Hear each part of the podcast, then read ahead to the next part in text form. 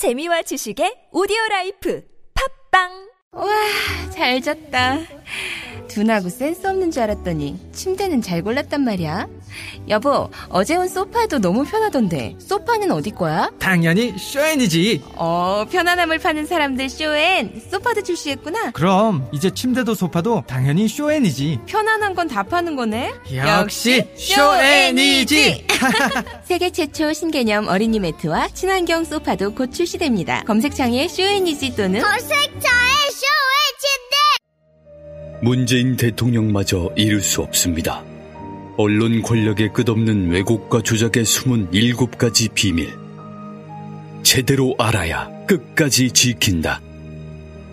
조기숙 정치학 박사의 팩트로 파헤친 보고서. 왕따의 정치학.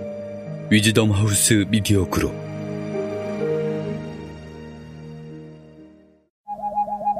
굶고 뛰고 땀 빼고 다 해봤다. 그래봐야 소용없었다. 다이어트는 결국 먹는 게 문제다! 동결건조 채소와 곡물, 단백질, 그리고 효소와 비타민, 미네랄로 만든 다이어트 전용 그린 스무디로 하루 한두 끼만 바꿔 드세요.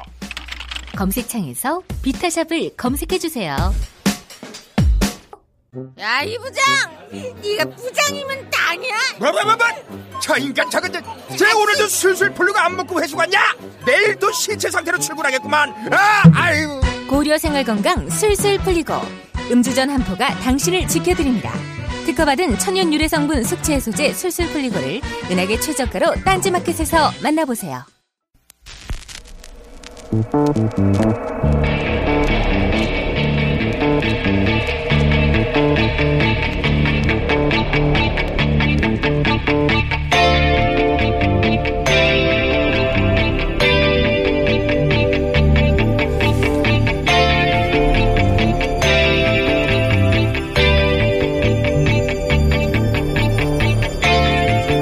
안녕하세요. 김호준입니다.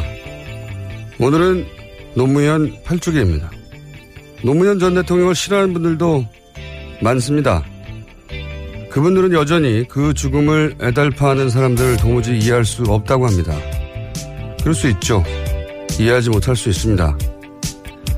8주기 되는 날이니 그렇게 슬퍼하는 사람들을 한 번쯤 이해해 보려 하는 것도 나쁘지 않을 겁니다. 그건 이런 겁니다. 그 사람들에게 노무현은 내가 어린 시절 배운 아주 단순하고 순진한 정의, 우리 편은 이기고 나쁜 놈은 진다는 수준에 나는 나이 먹어가며 반드시 그런 건 아니라는 걸 어쩔 수 없이 받아들였지만 그래도 여전히 그런 게 있다고 믿고 싶은 그런 정의의 원형질이 사람으로 체화된 상징입니다. 그래서 노무현의 죽음은 아직도 내 안에 어딘가에서 살아있던 그런 단순한 정의를 믿고 싶은 어린아이가 함께 쓰러진 거죠. 내 안에 아이가 같이 죽은 겁니다. 그런 그런적 상실감을 이해할 수 있을지 솔직히 모르겠습니다만 그게 그런 겁니다. 8주기를 맞아 아주 조금만 더 서로를 이해하고 사는 세상이 됐으면 바라봅니다. 김어준 생각이었습니다.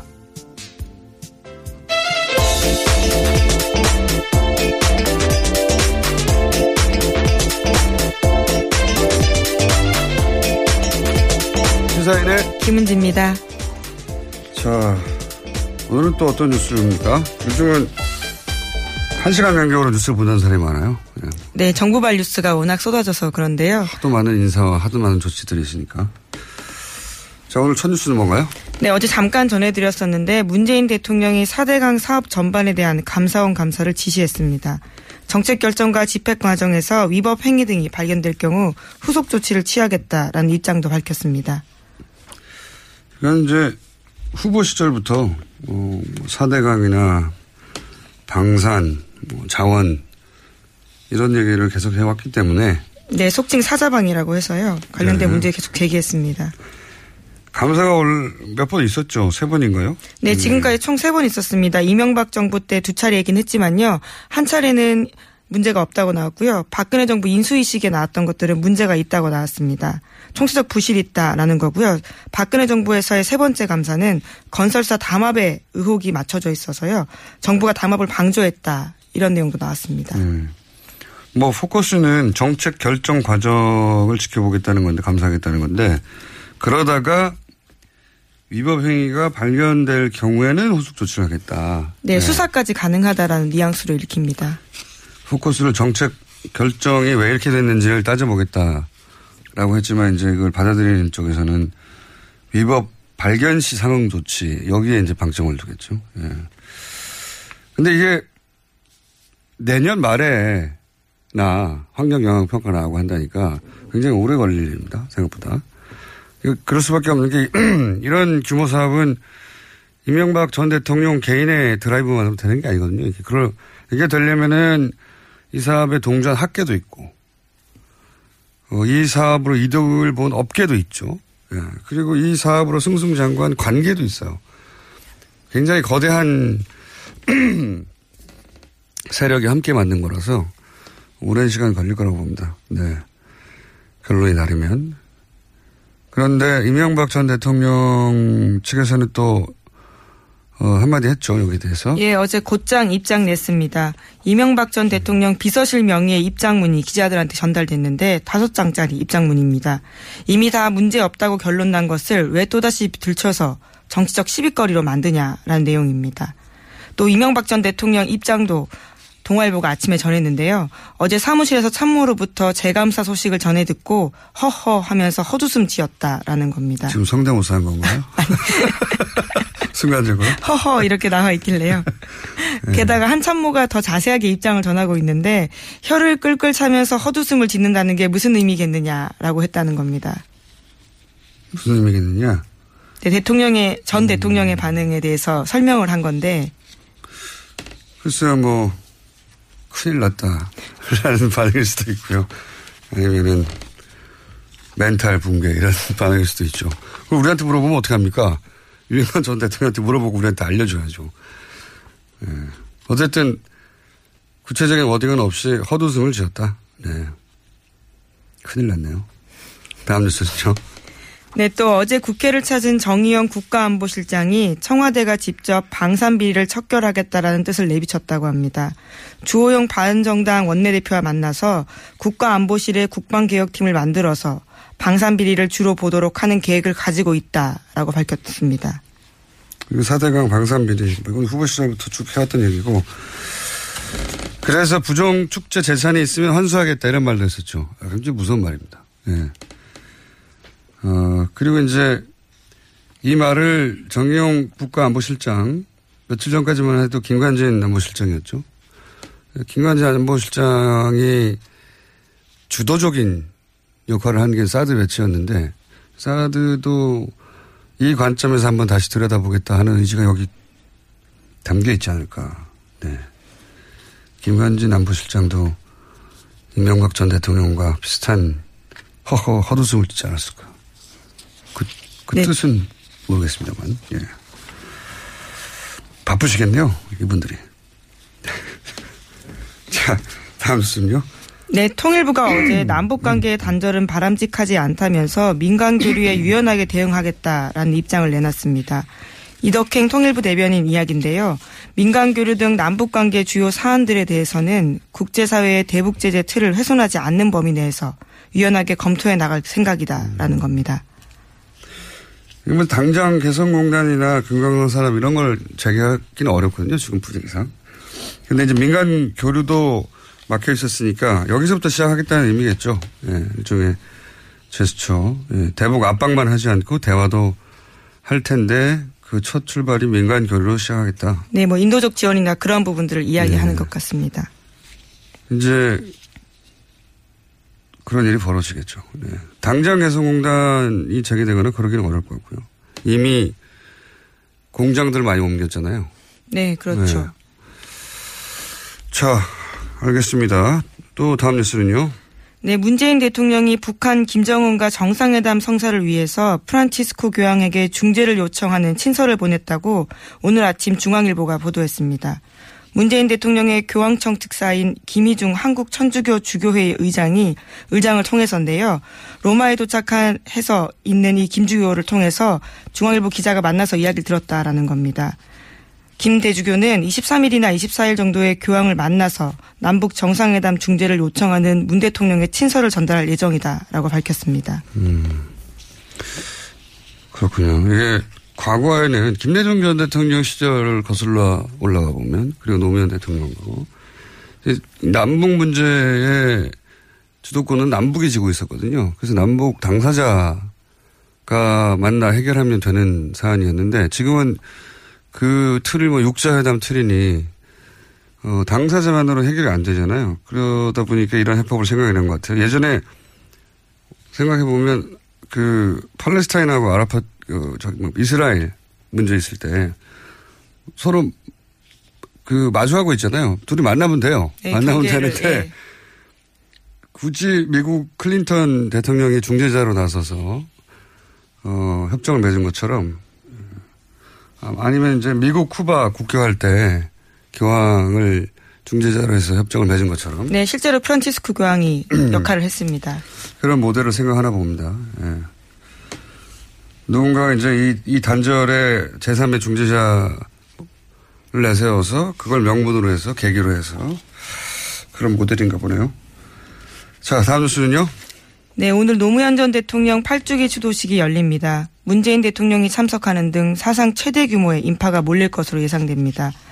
하지만 8주기 추도식에 자유한국당이 대표급 인사는 보내지 않기로 최종 결정했다고 합니다. 보내지 않기로. 네, 그래서 박맹우 사무총장이 대신 가고요. 원내대표는 가지 않습니다. 아, 이건 나쁜 결정이에요. 정치적으로.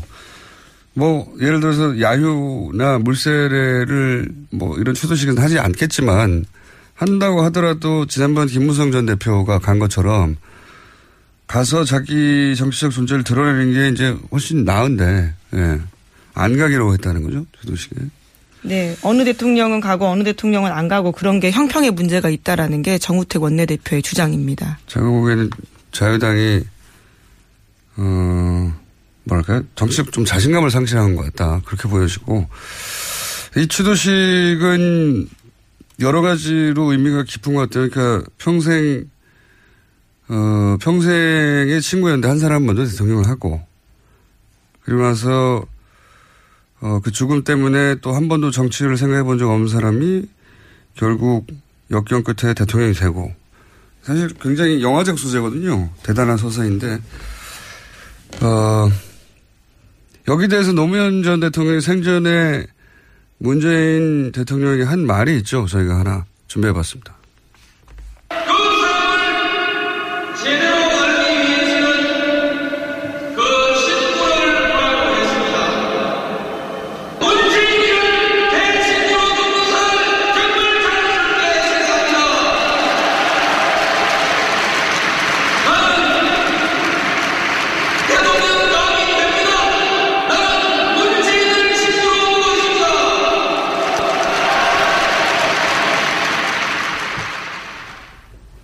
이게 연설 현장에서 한 거라 정확한 어디 어 들렸을지 모르겠는데 나는 대통령이 가면 된다. 왜냐하면 나는 문재인을 친구로 두고 있기 때문에 뭐 문재인 대통령에 대한 멘트는 대부분 이런 식이에요. 예.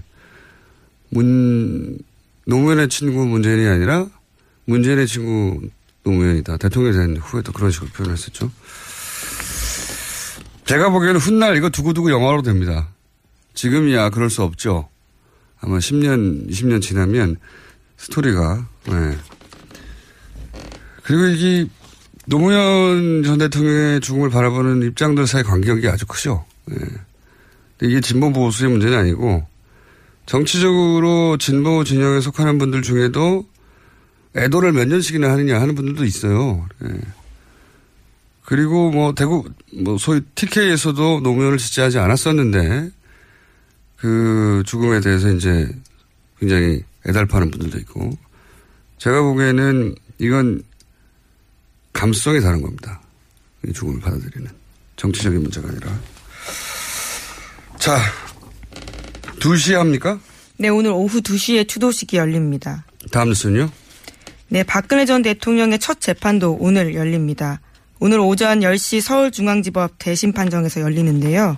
재판부가 법정 내 촬영을 허가하면서 최순실 씨와 나란히 피고인석에 선 박 전 대통령의 모습을 국민 모두 볼 수 있게 되었습니다. 이거 마치 일부러 만들어도 이렇게 되기 힘든데. 그, 그렇게 어떻게 5월 23일 오전 오후가 이렇습니다. 네. 오전에는 첫 공판이고 오후에는 추도식이네요. 예. 이 대심판정은 저도 국민참여 재판을 받아본 적이 있는 법정입니다. 갑자기 생각이 나서. 많은 인연이 있으시네요. 많은 사람이 들어갈 수 있어요. 당첨권을 받아서 들어갔다는 거죠, 지금? 예, 지금은 굉장히 관심이 높기 때문에요. 보고 싶다고 해서 바로 가서 볼 수는 없고 비표를 받아야 합니다. 미리 받았겠죠. 예, 그렇기 네. 때문에 오늘은 즉석에서 가서 볼 수는 없습니다. 그리고 재판 진행 과정을 촬영할 수는 없을 거예요, 그죠?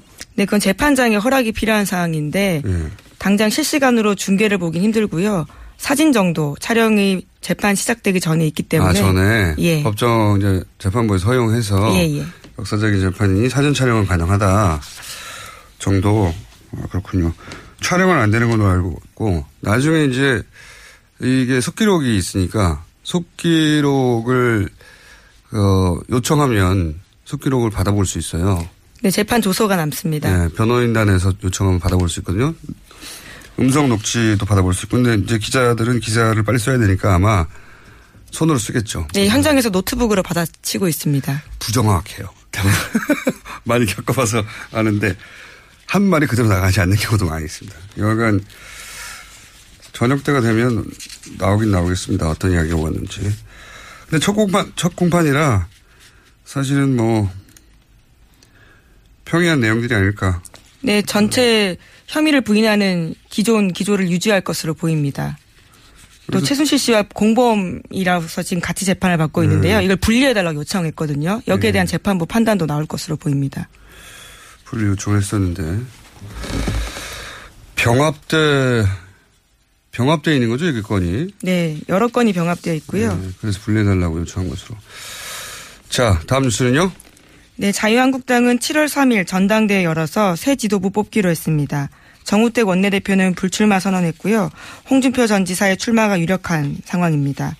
또 홍준표 전 지사는 자유한국당이 선거에서도 지고도 보너스 잔치 벌였다면서 SNS에 계속 관련된 내용 올리고 있습니다. 국민의당은 어제 의원총회 열었지만 비대위원장 선임하지 못했습니다. 오는 25일 다시 중앙위원회 열어서 비대위원장 결정하기로 했습니다.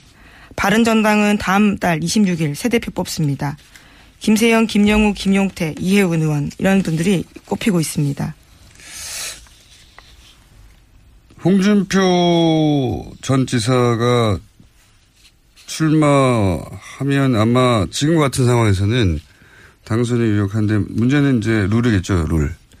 대표를 어떻게 뽑느냐, 여론조사를 어느 정도 포함하느냐. 기존의 당원 당규대로 그대로 한다면 홍준표 전 지사가 제가 알기로는 절반이든가요, 여론조사 포함 정도가. 어, 그럴 텐데, 그 룰이 그대로 간다면 그럴 것 같고.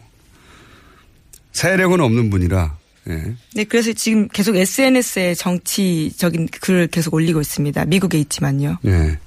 결국은 홍준표 전 지사와 친박의 대결이 되겠네요.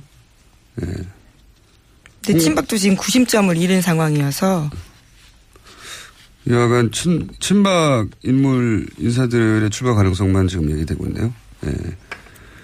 거기는 그렇고요. 국민의 국민의당은 일부에서는 소위 이제 동교동계에서는 민주당과 합당해야 된다는 얘기가 왜냐하면 바른정당과 합당해야 된다는 얘기가 나오자 거기에 대한 반발로 어 그럴 거면 민주당과 합당해야 하는 게 맞지 왜 바른정당과 합당해야 되느냐 뭐 이런 이야기도 나오고 있는 걸로 예, 오늘 아침 조선일보가 보도했습니다. 예. 더불어민주당이 더 이상 이제 패권주의가 없어졌다라는 식의 주장을 하면서 민주당과 다시 합쳐야 된다라는 이야기를 하고 있습니다. 이해는 좀 웃깁니다. 예. 대통령이 됐으니까 더 패권이 강해진 거 아닙니까? 그런 논리라면 대표도 아닐 때도 예, 패권 정당으로 했는데 패권이 없었다고 하는 거는 이제 민망하니까 이유를 댄 것이고 예. 시급한 건 그런 거겠죠. 지금 국민의당 내부에서 바른정당하고 합당하느냐.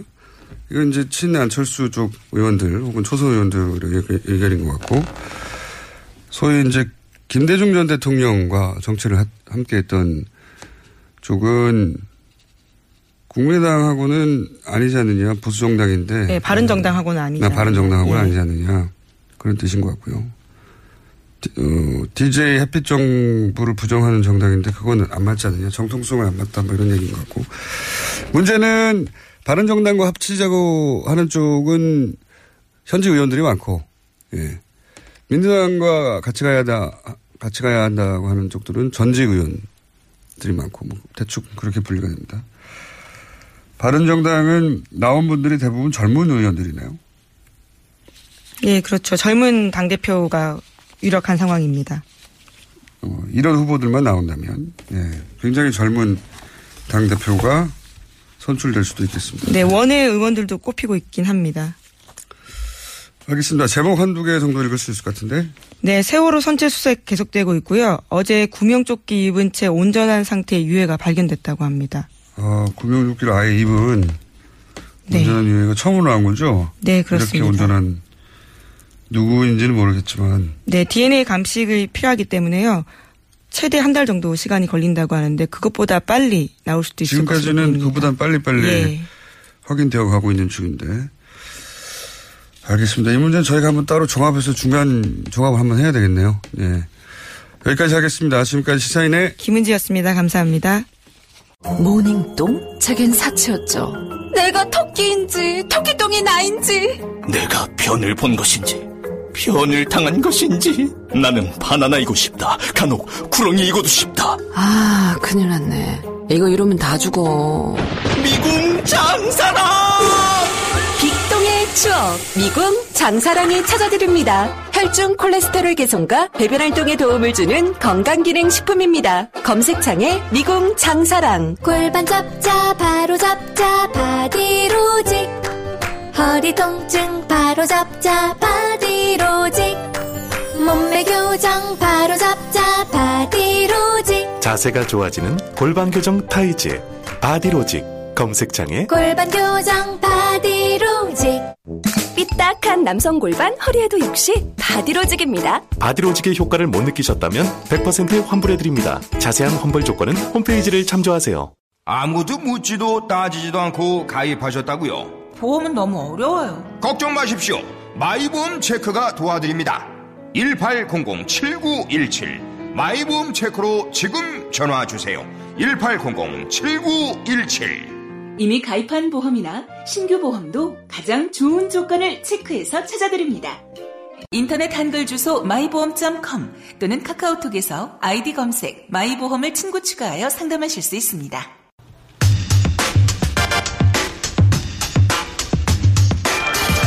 문재인 대통령이 4대강 사업에 대한 정책 감사를 지시했습니다. 4대강 문제 하면 이분이죠. 이명박 정부 초기부터 줄기차게 일관되게 지금까지 10여 년간 반대하고 비판해왔던 분입니다. 박창근 관동대 교수님 연결됐습니다. 안녕하세요, 교수님. 네, 가톨릭 관동대학교 박창근입니다. 학교를 네. 바뀌었습니다. 아, 그렇습니까? 네. 정확하게 가톨릭 관동대학교입니다. 가, 가톨릭. 예, 그렇습니다. 이 카톨릭 말씀하시는 거죠? 예, 그렇습니다. 네, 가톨릭 아니고. 알겠습니다. 카톨릭 관동대 교수님. 아, 우선 고생하셨습니다. 10년 동안. 아니요. 그 뭐, 좀 하고 싶어서 뭐 했겠습니까? 상황이 그렇게 되다 보니까, 하다 보니까 뭐, 여기까지 온 거죠. 한 10여 년 동안 그 비판하시면서 혹은 네. 어 정부의 이 정책에 대해서 대통령의 정책에 대해서 직접 비판하는 게 굉장히 부담스럽고 그로 인한 불이익도 적지 않으셨던 걸로 저는 들었는데 어쨌든 그 이야기는 저희가 스튜디오에 모시면 길게 한번 하기로 하고요. 네. 어, 이미 세 차례나 4대강 사업 감사를 했다라는 게 이명박 전 대통령 측의 반응입니다. 뭐 세 번이나 했는데 자 그러면 앞에 세 번은 어떤 점이 부족했었습니까? 네, 첫 번째는 이명박 정부 때 했습니다. 당시 감사위원으로서 은진수라는 분이 계셨거든요. 네. 이명박 대통령의 측근이었는데, 당시. 그, 이분이 이제 주도를 해서 감사를 했는데, 당연히 봐주기 감사였습니다. 네.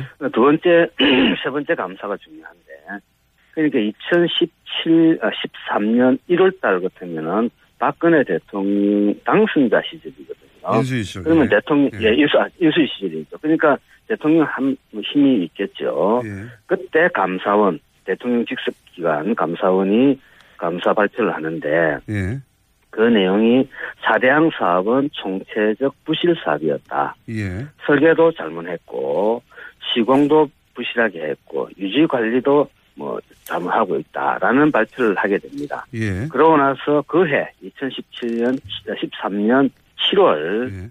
두 번째 감사 발표를 내는데 그때 내용은 사대항 사업은 음. 한반도 대운하를 염두에 둔 사업이다라고 발표를 합니다. 예. 그러니까 당시 청와대 홍보수석 이정현 현 국회의원이시죠. 예. 이분께서 그렇다면은 다시 해서 한반도 대운하를 염- 염두에 둔 것이 사대항 사업이라면은 그것은 국민을 속인 것이다라는 논평을 냅니다. 예. 자, 자, 이걸 정리해 보면은 사대항 사업은 총체적 부실 사업이었고 예. 그리고 그 국민을 속인 사업이다. 예. 그러니까 대국민 사기극이었다는 뜻이죠. 예. 딱 거기까지였었습니다. 그러고 나서 박근혜 정부에서 2013년 어, 하반기부터는 어떠한 멘트도 사대강에 대해서는 나오지 않았거든요. 음. 자, 그러면 현 시점에서 과연 그러면은 그동안에 그, 그와 같은 국책 사업이 진행될 때 어떤 정책 과정으로 했느냐. 예. 그리고 그러니까 대국민 사기극을 할 때 정부 조직이 다 동원되는 거지 않습니까? 네네. 그것을 밝혀야 되는 거죠. 그리고 거기에 대해서 어느 누구도 지금 책임을 지는 사람이 없습니다. 처벌된 사람이 하나도 없죠. 예. 예, 제, 그, 공무원 책임진 사람이 하나도 없습니다. 음.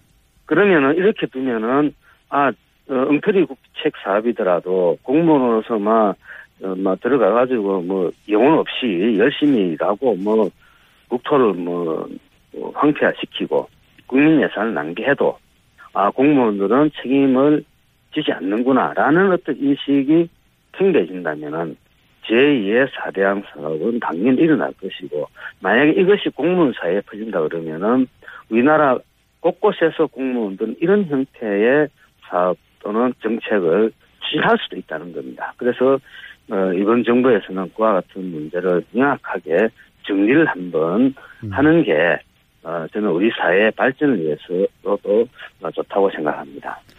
그러니까 이제 박근혜 정부의 워딩을 빌려 쓰자면 국민을 속이는 사업이 있었는데 그 네. 사업이 도대체 어떻게 결정되어 갔는지 그 과정을 한번 짚어보겠다는 게 첫 번째인 것 같고요. 네. 네. 그리고 그리고 이제 이미 앞에 감사 결과로 나왔던 총체적 부실 혹은 건설사 담합 이런 부분에 대해서는 뭐 더 이상의 진척이나 처벌이나 아무것도 없었기 때문에 그죠? 어, 그때 공정위에서 예. 손방망이 그 건설사 담합에 대해서는 처벌을 한 행정이 있습니다. 손방망이요. 그, 그 얘기가 나와서 제가 이제 여쭤보는 건데, 물론 이 분야의 전문가는 아니시지만, 4대강을 10여 년 가까이 계속 들여다본 분으로서, 이, 제대로 감사를 하면 4대강 사업의 어떤 정책적 집행 과정 중에 여러 가지 비리 문제도 같이 드러날 수 있겠죠? 아, 나와야 됩니다. 나와야 되는데 문제는 예. 사대항 사업을 추진했던 그 당시 공무원들이 예. 집권 과장국장 그 위에 진급을 해가지고 더 높은 더 힘 있는 위치에 가 있거든요. 예, 예. 그렇다 그러면 감사원에서 감사를 하더라도 예. 어, 그 아주 세세한 부분까지는 밝히기가 아마 어려울 겁니다. 음, 웬고하니까 그 공무원들은 당연히 저항을 하겠죠. 네. 웬고하니까 어, 사대항 사업과 관련돼서 공무원들의 만약에 비리가 만약에 발생했다면 예. 어, 거기에 대해서는 어, 밝혀진다면 거기에 대해서는 어떤 형태인지 책임을 물어야 된다는 게 우리 국민들의 요구지 않습니까? 예, 예. 그렇기 때문에 그런 분들이 그런 자리에 있는 이상은 어, 정- 실체적 진실에 접근한 데는 다소 한계가 있다고 봅니다. 그래서 우리가 어, 적폐 청산을 할 때는 두 가지를 볼 수가 있는데 하나는 시- 잘못된 시스템, 제도죠. 이것을 고치는 것도 아주 중요하죠. 어, 그에 못지않게 어, 인적 청산도 필요하다면은 어, 해야 된다고 봅니다. 그러니까 그때의 일에 책임이 있는 당사자가 오히려 지금 이 감사를 책임질 위치에 가 있을 수도 있다. 그 감- 대상이 된 분들이 어, 예를 들어 국토부나 환경부나 농림부나 더, 더 높은 위치에 지금 이제 자리를 잡고 있거든요. 그렇군요. 그러니까 아시는 분들도 있습니까, 교수님이? 많죠. 그렇군요. 예. 너무 많죠. 아시니까 이런 말씀 하시는 거겠죠? 짐작이 아니라. 네, 그렇습니다. 그래서 그게 쉽지는 않을 것이다는 말씀 하나 하고 또 하나 이건 이제 언론에 이미 이렇게 인터뷰를 하셨는데 대통령이 보호를 열라고 해도 해당 공무원이 제대로 열지 않을 수도 있다 말씀하시는데 이게 무슨 뜻입니까? 아, 똑같은 맥락입니다. 어, 지금, 어, 바에 보여 대통령께서 만약 보여 수문을 열으라고 지금 말씀했잖아요. 네네. 그래 되면은 나중에 녹조가 줄어들고 이래 되면은 국민들이 야 그러면은 왜 보를 만들었느냐 음. 나는 근본적인 질문에 봉착하게 되는 거죠. 음. 만약에 그렇게 되면은 공무원은 자기 부정을 해야 된다는 거죠. 음. 열심히 그 일을 할 때, 어, 볼 만들면은 수질도 좋아지고 물도 확보해서 좋은 사업이다. 라고 네. 홍보하면서 사업을 했던 게 머쓱해지잖아요. 자기 합리가 그러니까 무너지죠. 결국은, 결국은, 어, 제가 지금 간접적으로 들은 얘기인데, 예. 어, 저 국토부에서는 신 새로운 정부가 한 3년 동안 조사를 하자. 그러고 나서 보를 어떻게 할 것인지에 대해서 평가를 하자라는 얘기를 했, 했다는 얘기를 제가 들었거든요. 지금부터 그러면은 3년간 더 조사를 하고요. 예. 그러면은 뭐 문재인 정부도 한 3년 지나고 나면 좀 힘이 안 빠지겠습니까? 아하. 그러면 적정이 의작거리면서 또 넘어가겠다는 그런 꼼수를 부리다가 이번에 어 대통령께서 직접 지시를 해버렸죠. 물수문을 열고 그리고 음. 물 관리를 국토부에서 이제 환경부로 옮겨라. 음. 이것은 아주 어 역사에 남을 우리 물 분야에 있어서는 그런 정책 변화라고 봅니다. 그건 왜 역사에 남을 정책 변합니까? 우선 아, 그 전에 그러니까 교수님이 계속 걱정하시는 거는 이게 이제 대통령이 감사하라고 했다고 해서 쉽게 될 일은 아니다. 그 그런 정책을 추진하고 10여 년간 계속 자기 합리화하며 유지해왔던 그 사람들이 그 자리에 여전히 존재하고 오히려 더 높은 자리에 가 있어서 쉽지는 않을 것이다 걱정하시는 부분이 있고 예. 또 하나는 환경부로 옮긴 게 왜 중요한 결정이죠? 관리를? 아, 우리가 물을 관리를 할 때, 예. 어, 물의 수량, 그 물이 많고 적으면 국토부에서 관리하고, 예. 물이 깨끗한지 더러운지는 환경부에서 관리를 합니다. 그러니까 물에서 어떤 문제가 생기면은 수량과 수질은 문제가 있는데, 예. 이것이 같이 연결되어져 있는 문제거든요. 예. 그러다 보니까 국토부는 자기 나름대로 해석을 하고 환경부는 환경부 나름대로 해석을 하다 보니까 국가 정책에서 엇박자가 많이 나게 됩니다. 아하. 그리고 각 부처별로 이제 영역 다투기 자기 영역 키워야 그 부처가 힘이 세지지 않겠습니까? 예. 그건 뭐 어디나 있는 지죠. 예. 네, 땅 따먹기를 서로 한다는 거죠. 그 속에서 국, 그 국민 어, 국가 정책은 효율성을 상실하게 되고 국민 세금은 더 낭비될 요소가 있고 어, 실제로 그래 해봤었습니다. 그래서 지난 3, 40년 동안 수량 수질을 통합 관리해야 된다는 얘기는 우리 물과 관련된 분야에서는 어, 최대의 화두였었습니다. 아, 그렇군요. 근데 그 원칙에 대해서는 찬성을 하지만은 강론에 가서는 전혀 달라지죠. 국토부는 국토부, 환경부는 환경부가 물 관리를 해야 된다. 통합 관리해야 된다. 그리고 전문가들도 양편으로 쫙 나눠져 가지고 환경부 또 응원, 국토부 응원하다가 그러다 보니까 어, 원, 원칙적으로는 원론은 찬성하지만 강론에서는 계속 그 엇박자를 내면서 이까지 오다가 어, 이번에 최종적으로 물 관리 일어나가 됐다고 볼 수 있고, 그다음 또 하나는 이게 국토부의 수량 관리 업무가 환경부로 넘어왔거든요. 이것이 의미하는 바는 이제 하천을 개발의 대상이 아니고 하천을 자연의 일부로 보면서 생태계를 보존하는 것이 결국 우리 인간한테 이로울 것이다. 라는 정책의 큰 변화라고 볼 수가 있습니다. 그래서 저는 어, 물관리 일원화를 환경부로 한 것은 어, 우리 물 분야에 있어서는 가히 혁명적 사건이다라고 저는 생각하고 있습니다. 알겠습니다. 어, 저희가 스튜디오에 모시고 사실은 지난 10년을 자세히 꼼꼼히 짚어보고 싶은데 오늘은 여기까지만 해야 될 것 같습니다. 일단 큰 틀에서 짚어보고요. 수, 어, 멀리 계셔서 모시지를 못하는데 한번 서울에 와주시고요.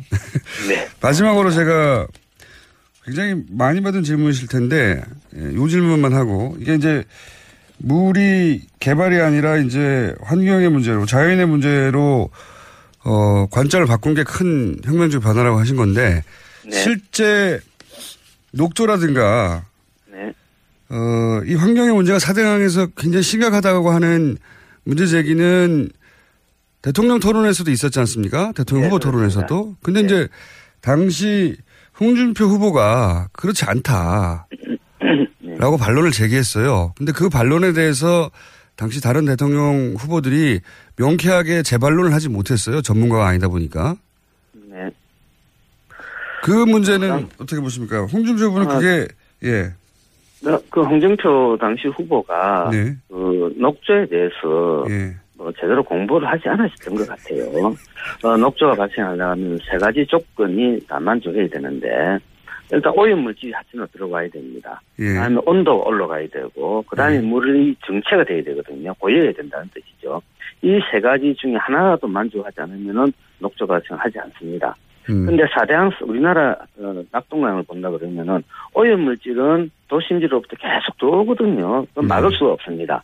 그 여름철이 되면은 온도 높아지죠. 예. 그것도 이제 낙동강에 녹조가 필 겁니다. 그런데 마지막 하나 남은 이 물이 흐르게 하면은 녹조가 안 생기거든요. 예. 그러니까 볼을 건설해서 딱 막아버리니까 나머지 하나 조건이 충족이 된 거지 않습니까? 그래서 어, 녹조의 어떤 메커니즘, 발생 메커니즘을 몰랐던 거고, 그리고 소양강에서는 녹조가 안 생긴다. 네네. 우리 고여에서도 그거군요. 이런 말 했는데, 예.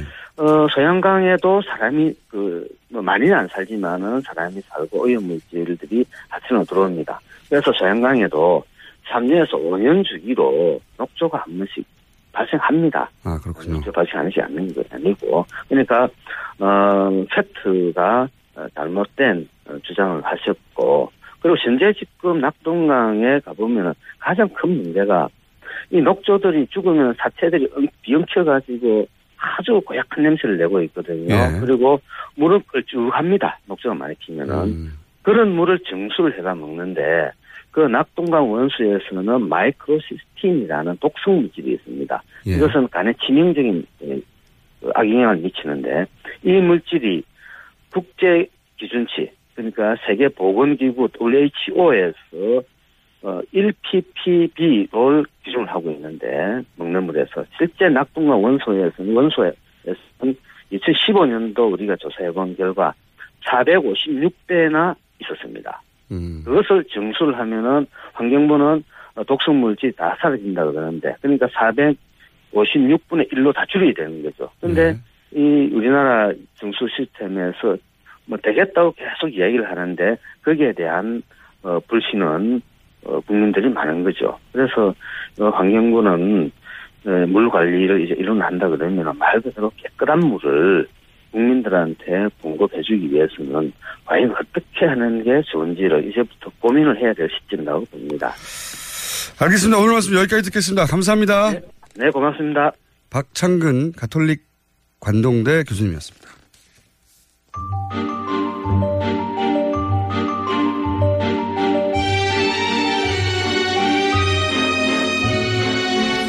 자, 오랜만입니다. 하어영의 off the record. 예. 이제 이제 선거가 끝나가지고 캠프를 드나들지도 않고. 네. off the record 할 게 별로 없는데 갑자기 아이템 하나 잡혔어요. 네. 뭐냐. 어, 문재인 정부에서 이제 최초의 여성 외교부 장관을 내정했는데 굉장히 화제가 됐죠. 예. 네, 엄청나게 화제가 됐는데 내정도 화제가 됐지만 내정하면서 위장 전입과 예. 그다음에 이중 국적 이거 굉장히 오랫동안 들어봤던 맞습니다. 네, 뭐 장관이나 총리 내정할 때 단골 레퍼토리잖아요. 그렇죠. 똑같은 단어가 튀어나오면서 어, 이게 뭔가 근데 이게 과거의 것과 좀 다른 거 아닌가? 혹은 예. 뭐 그래봐야 좀 달라봐야 내- 결국은 똑같은 거 아닌가? 뭐 이런 얘기도 있고 어떻게 받아들여야 될지 잘 모르겠고 또 과거에는 어땠는지도 잘 모르겠고 그래서 저희가 하영 기자에게 긴급히 어 요걸 좀 파보자. 예. 예. 그리고 과거에는 어땠는지. 제가 그 이명박 대통령 그러니까 이명박 정부 시절하고 박근혜 정부 시절에 인사청문회 TF팀을 계속했었거든요. 그러니까 보통은 그 정부가 들어서면 한 두 차례 정도 공식적으로 대대적인 개각이 있어서요. 그래서 한 네 차례 정도 빼놓지 않고 어, 참석을 했는데요. 보통 기자들이 참석을 하면 공식이 있습니다. 그 국회 인사청문 요청안이 들어오거든요. 이한뼘 두께 정도로 두껍게 넘어오는데 거기는 각종 그 자료들이 다 담겨 있습니다. 재산부터 시작해서 뭐 네. 주민등록부터 시작해서 학력까지요. 모든 자료가 다 들어 있거든요. 그 공직자 예를 장관급 한번 하려면요 인생이 털린다고 봐야 된다. 정확합니다. 그러니까 탈탈 털립니다. 탈탈 털리는데. 본인도 잊어버렸던 거를 예. 어, 다 물어봐요. 요즘은 심지어 가족 과 관련된 것까지 물어보기 네. 때문에요. 그게 괴로워서 고사하는 경우도 있습니다. 중간에. 30년, 40년 전까지가 다 나오고 인생 전체를 평가받는다고. 그러니까 심지어 자기가 그산 집에 폐쇄 등기부 등본 기억하실지 모르겠는데 이게 수기로 기록된 등기부가 있거든요. 이것까지 네. 제출을 해야 돼요. 그래서 아 정말 이것까지 제출해야 하는 것인가라고 이런 이야기들도 하는데요. 내정하기 전에 이 검증 과정을 거치거든요. 예. 때 이걸 겪은 분들 얘기를 들어보면 내가 인생을 이렇게 살았나? 내가 인생을 너무 좀 막 살았던 것 같기도 하다. 뭐 이런. 네. 왜냐하면 자기가 30년 후에 장관이 될 거라고 생각하고 사는 아무도 사람은 생각 못 하죠. 아무도 없기 때문에 예. 그때 걸러져서 떨어져 나간 사람도 많죠. 예, 실제로는. 보통 그렇고요. 그리고 그 인사청문 요청안을 받자마자 시작하는 게 항목이 이제 네 가지 정도가 있는데 일단은 어 제일 먼저 부동산을 들여다봅니다. 예, 투기를 했는지 안 했는지. 우리나라는 부동산 없이 예. 살아남기 힘든 그렇죠. 그리고 부동산 기술 없이 예, 실제로 그 부동산 투기를 이렇게 말씀드리면 좀 어떻게 들리실지 모르겠는데 장관 후보자 정도 되는 그 엘리트 코스를 밟은 사람들은 이 재테크들을 하거든요. 그래서 가장 사람이 없어요. 그렇죠. 가장 찾기 쉬운 음, 네. 그 지적할 만한 사항이어서 그거부터 찾고 그 다음이 이제 위장 전입입니다. 위장 전 그렇죠. 위장 전입이 부동산 투기하고 대부분 관련 있는 경우가 많거든요. 그래서 다- 자연스럽게 위장 전입으로 넘어가고 네. 위장 전입이 또 대체로 자녀를 둔 음, 네. 그 공직자들 같은 경우에는 걸려든 경우가 거의 많기 때문에 위장 전입을 찾습니다. 그 다음에 이제 세금 탈루 찾고요. 그게 이제 네. 이것도 부동 산하고 관련되어 있는 경우가 많은데요. 다운 계약서를 쓰는 경우가 네, 있기 기본 때문에 코스, 기본. 예, 이게 기본 코스입니다. 그 다음에 이제 남성 경우에 병역 그리고 네. 자녀가 있는 경우에도 병역을 아, 면탈을 했는지 이걸 찾고 그 다음에 자녀 이제 병역에서 이제 이중 국적이 나오는 거죠, 보통. 그렇죠. 네. 예. 보통 아들이 군대를 안 가려고 어, 예를 들어 미국에 태어났는데 결국 어떤 특정 시점에 미국 국적을 취득해 버렸다. 예. 근데 그 특정 시점은 대부분 이제 군대 갈 나이. 그렇죠. 이렇게 되는 거죠. 예, 예. 네. 그리고 가장 분노를 일으킨 게또 병역이기도 하고요. 예, 사람들이. 그 다음에 이제 뭐 예. 논문인데요. 논문. 예, 예. 이 정도면은 지금까지 말씀드린 것 중에 이강 후보자가 해당되는 게 두 가지가 있는 겁니다. 그러니까 여기서 예. 위장 전입이 하나 나오고 단어가 예. 위장 전입이라는 게 한마디로 거기 안 산다는 겁니다. 예. 주소는 거기가 돼 있는데 단어가 좀 무섭긴 해요. 예. 거기 안 산다는 거거든요. 그렇죠. 근데 보통 이제 절대 농지 같은 거 맞습니다. 거기 살아야지 농민이야지 취득할 수 있는 실제로 농사를 지어야 합니다. 또. 그러니까요. 근데 알고 봤더니 사람을 사서 짓는다든지 아니면 예. 농사를 한 번도 안 지었다든지 혹은 이 문제가 바- 불거지자 농사를 짓기 시작했다든지 그러니까 실제로 MB 정부 시 저기 들어서자마자 청와대에 박미석 수석이라는 분이 있었는데요. 네. 이 청문회를 준비하면서 농사를 지었다라고 입을 다 맞췄어요. 그래서 그때 이제 한겨레에서 찾아가서 직접 마을 이장님한테 농사 짓지 않았다. 뭐 이런 얘기를 들어서 낙마한 경우도 있고 그렇습니다. 그래서 저는 그, 그 이, 이날 그 발표 날 인상적이었던 게 일단 대통령이 직접 등장했잖아요. 그렇죠. 예, 대통령께서라고 해야 하나요? 아무튼 대통령이 직접 등장, 등장을 해서 일단 어, 외교안보 라인을 발표한 다음에 다시 인사수석이 등장을 해요. 네. 어, 그래서 어, 어, 검증 과정에서 두 가지 사실 아까 말씀드렸던 어, 이중 국적하고 위장 전입을 이야기합니다. 그것도 굉장히 상세하게 이야기합니다. 그러니까요. 예, 그러니까 이런 경우는 없었어요. 예, 네. 보통은 어, 인사청문 요청안이 국회에 들어간 다음에 아주 그냥 줄 한 줄 한 줄 나오는 걸 가지고 직접 찾아가서 기자들이 취재를 하거든요. 맞아요. 그런 때 들을 수 있는 내용들입니다. 예를 들면 어 2002년도 2학기에 이화 여고에 진학을 했는데 아 전학을 했는데 미국에서 전학을 했다. 그렇죠, 그렇죠, 그렇죠. 했는데 1년간 친척집에 주소지를 두고 있었다. 뭐 이런 이야기들을 이렇게 디테일하게. 그러니까. 살지 그 친척집에 살지 않았다는 거죠. 딸이. 그렇죠. 딸이 그 친척집에 주소를 뒀는데 살지 않았기 때문에 위장 전입인 거죠. 그렇죠. 단어로는 딸리 표현할 단어가 없습니다. 네. 지금까지 그렇게 써왔으니까요.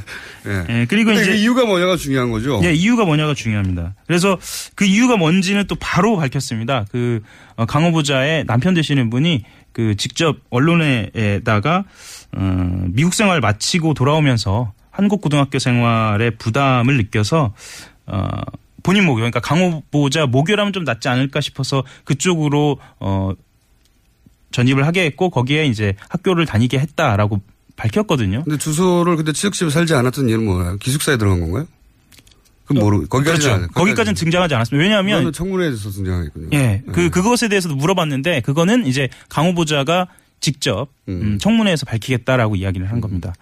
그래서 이게 부동산 투기하고 연결된 위장 전입은 아니어가지고 예. 제가 보기에는 청문회에서 돌파가 가능할 것 같다고 판단한 것 같아요. 네. 현 정부에서는 보니까. 아니 우리가 무슨 절대 농지 때문에 한 건 아니잖아. 뭐 이런 인식인 것 같고. 그렇죠. 그리고 이정 이중 국정 문제도 그 딸이기 때문에 예. 병역 면탈하고 연관이 안, 안 돼서 이건 뭐 성인이 어 20대가 성인이 되면서 둘 중에 하나 국적을 선택했는데 그건 딸의 선택권이었다. 뭐 이렇게 그렇죠. 그렇게 돌파하려고 하는 것 같고. 근데 다만 이제 이게 외교부 장관이기 때문에 그 문제가 될 수 있는 겁니다. 그렇죠. 예. 딸이 다시 제국 어, 재취득해야 된다. 예, 그러니까 이해 충돌이라고 하는데요. 그렇죠. 그러니까 외교부 장관으로서 활동을 할 때 뭐 영향이 있을 것으로 판단해서 딸도 뭐 기꺼이 예. 이그 영향이 실제 있을지는 모르겠는데 그렇죠. 예, 국민 예. 정서상 맞습니다. 미국하고 딜을 하는데 딸이 미국 사람이야. 예. 이 이럴 때 이해 충돌이 있지 않을까 하는 이제 의구심을 불러일으킬 수 있죠. 예. 뭐 그러면 이제 이 정도면 어느 정도가 될까를 좀 설명을 좀 드릴까요? 어느 정도 어느 정도가 됩니까? 이 정도면 과거에 비교하면 위장 전입을 가장 많이 한 그 공직자가 누가 있는지 혹시 아시나요? 최근 10년 사이에 있을 거로 합니다. 예.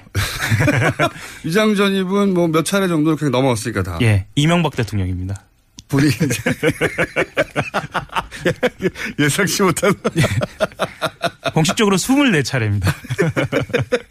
보통 공직자들은 예. 어 그분은 워낙 독보적인 게 기록이 많아요. 그 다음 2위가 몇 차례일까요? 모르겠어요. 5회입니다, 5회. 아, 압도적이네요. 압도적입니다. 예. 예, 이거 압도적입니다. 기록을 갱신하기 어려울 것 같은데요. 예, 그것도 이제 좀 들여다 봐야 하는데요. 물론, 네. 어, 그 중에 세 번은 법이 바뀌어서, 어, 뭐 예를 들면 조례가 제정되거나 이런 과정에서 바뀐 거고요. 또 그 중에 일부는 또 국회의원 음, 출마를 위해서도 바뀐 것이기도 하고요. 뭐. 공직자 사회에서 어쨌든 전술적인 기록이네요. 24회는. 예, 전설적입니다. 그 다음이 5회라고 하니까요. 그래서 MB 정부 시절 이후에는 위장 다섯 개 전입은 정도 드려야 될 것 같은데 한 번에. 네, 위장 전입은 크게 문제되지 않는 걸로 저희들이 받아들이고는 있습니다. 다만 문제가 되는 건 뭐냐면요. 네. 위장 전입을 한 다음에 하지 않았다고 거짓말을 하거나 그러니까 그 이유가 문제입니다. 예. 이유가 가장 중요해요. 이유. 왜 네. 했냐 이거예요. 왜. 예, 왜 했나? 이 이유와 그러니까 그것과 관련된 거짓말이 혹시 있었을 때 그러니까 이후의 그렇죠. 태도가 중요한 겁니다. 아마 이것은 청문회 과정에서 당사자가 해명할 일이고요. 네. 언론이나 야당에서는 최대한 약점을 잡아내려고 하겠죠. 당연히. 그렇죠. 예. 본인이 어떻게 방어하고 그게 국민들한테 어떻게 납득이 되느냐의 문제인 것 같아요. 예, 맞습니다. 예. 이중 국적 문제는 사실 큰 이슈는 아닌 것 같습니다. 네. 면탈이 아니어서. 특히 여성이기도 하고요. 자, 오늘 여기까지 하고요. 이거 재밌는데요?